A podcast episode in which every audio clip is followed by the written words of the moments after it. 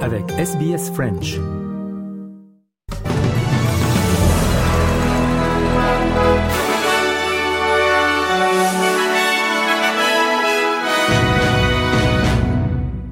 Le Premier ministre israélien Benjamin Netanyahou a déclaré que son pays n'accepterait pas un cessez-le-feu dans la bande de Gaza et que ses troupes euh, progressaient systématiquement dans la région.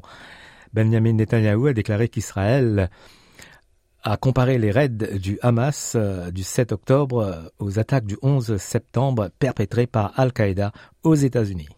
Just as the United States would not agree to a ceasefire after the bombing of Pearl Harbor or after the terrorist attack of 9 11, Israel will not agree to a cessation of hostilities with Hamas after the horrific attacks of October 7th. Calls for a ceasefire are calls for Israel to surrender to Hamas to surrender to terrorism, to surrender to barbarism. That will not happen. Les Nations Unies affirment qu'au moins 33 camions transportant de l'aide humanitaire sont entrés à Gaza, mais que davantage d'aide est nécessaire. Le porte-parole du secrétaire général des Nations Unies, Stéphane Dujarric, affirme que le nombre de personnes déplacées à Gaza a dépassé les 1,4 millions et qu'elles ont toutes qu'elles ont toutes désespérément besoin d'aide. While the increase is welcome, a much larger volume of aid is needed on a regular basis to prevent further deterioration of the dire humanitarian situation, including civil unrest. In particular, the entry of fuel to operate medical equipment and water and sanitation facilities is urgently required. En Australie, tous les anciens premiers ministres, encore en vie, à l'exception de Paul Keating, ont co-signé une déclaration concernant la guerre entre Israël et le Hamas. Le communiqué condamne l'attaque du Hamas contre Israël, appelle à la libération inconditionnelle des otages pris par le Hamas et à un accès humanitaire durable pour les Palestiniens. Il est signé par John Howard, Kevin Rudd, Julia Gillard, Tony Abbott, Malcolm Turnbull et Scott Morrison. La déclaration soutient également une solution à deux États comme base d'une paix durable à long terme entre les peuples israéliens et palestiniens. Paul Keating a déclaré avoir été contacté par Mark Libla, actuel président du Conseil Australie-Israël, proposant la déclaration commune, mais il a décidé de ne pas la signer. Le gouvernement fédéral s'apprête à annoncer une campagne de 10 millions de dollars en collaboration avec tous les États et territoires pour recruter davantage d'enseignants à travers le pays. La campagne intitulée Be That Teacher mettra en vedette des éducateurs des écoles publiques partageant leur histoire sur le moment où ils ont réalisé à quel point l'enseignement est important. Ils seront publiés sur un site web appartenant au gouvernement fédéral. Le ministre Bill Shorten déclare que le gouvernement espère impliquer davantage de jeunes dans l'enseignement. We need more teachers. Teaching is a great profession, and we want to encourage young people and people who might be thinking of um, what to do uh, with a job to become teachers. So, be that teacher is a smart idea. It reminds you of the good teachers that we've had in our lives who've given us that inspiration to try harder or fall in love with a topic or an issue. So we just need good teachers. So, I think it's great to encourage people. Le journaliste Stan Grant a déploré le rejet de la voix au Parlement, affirmant que la nation n'avait pas réussi à assumer le fardeau des Australiens autochtones. Dans ses premiers commentaires publics depuis le référendum, le professeur Grant a déclaré que le résultat était un jugement contre lui et d'autres peuples autochtones comme lui dans un discours prononcé au Crawford Leadership Forum de l'Université nationale australienne. L'ancien animateur de QA qui a démissionné de la chaîne ABC à la suite d'abus sur les réseaux sociaux a déclaré que les espoirs d'une Australie différente pour les peuples autochtones ne se réaliseraient pas de son vivant.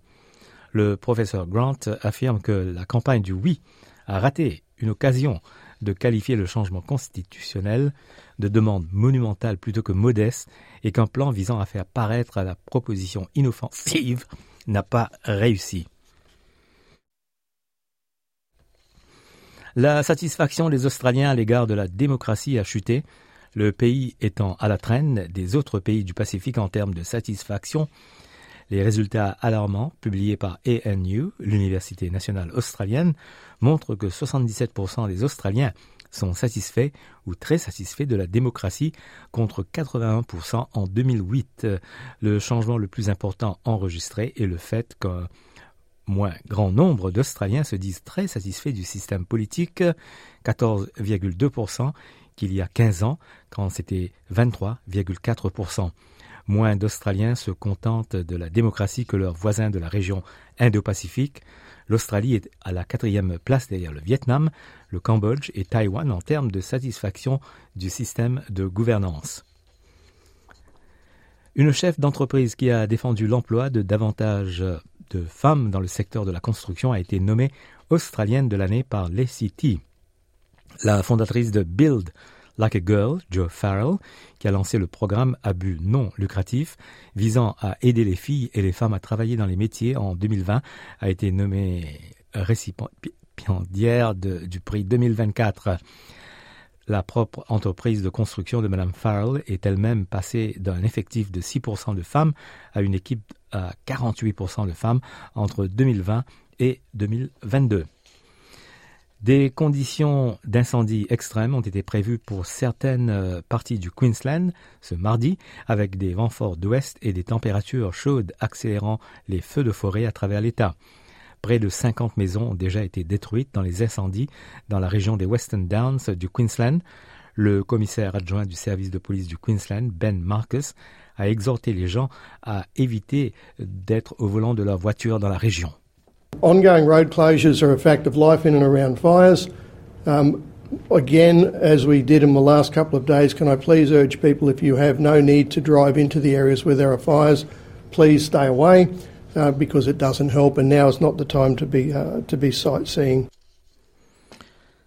Le président américain Joe Biden a signé un décret visant à réduire le risque que l'intelligence artificielle peut poser pour les consommateurs, les travailleurs, les groupes minoritaires et la sécurité L'ordonnance que Joe Biden a signée à la Maison Blanche oblige les développeurs de systèmes d'intelligence artificielle qui présentent des risques pour la sécurité nationale, l'économie, la santé ou la sécurité publique des États-Unis à partager les résultats des tests de sécurité avec le gouvernement américain conformément à la loi sur la production de défense avant leur diffusion au public. On écoute Joe Biden. This executive order will use the same authority to make companies prove, prove that their most powerful systems are safe before allowing them to be used.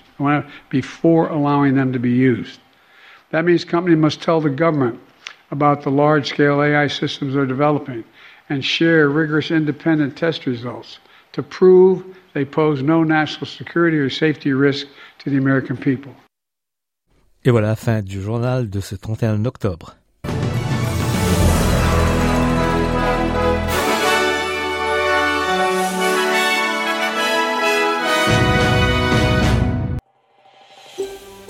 Vous voulez entendre d'autres rubriques comme celle-ci?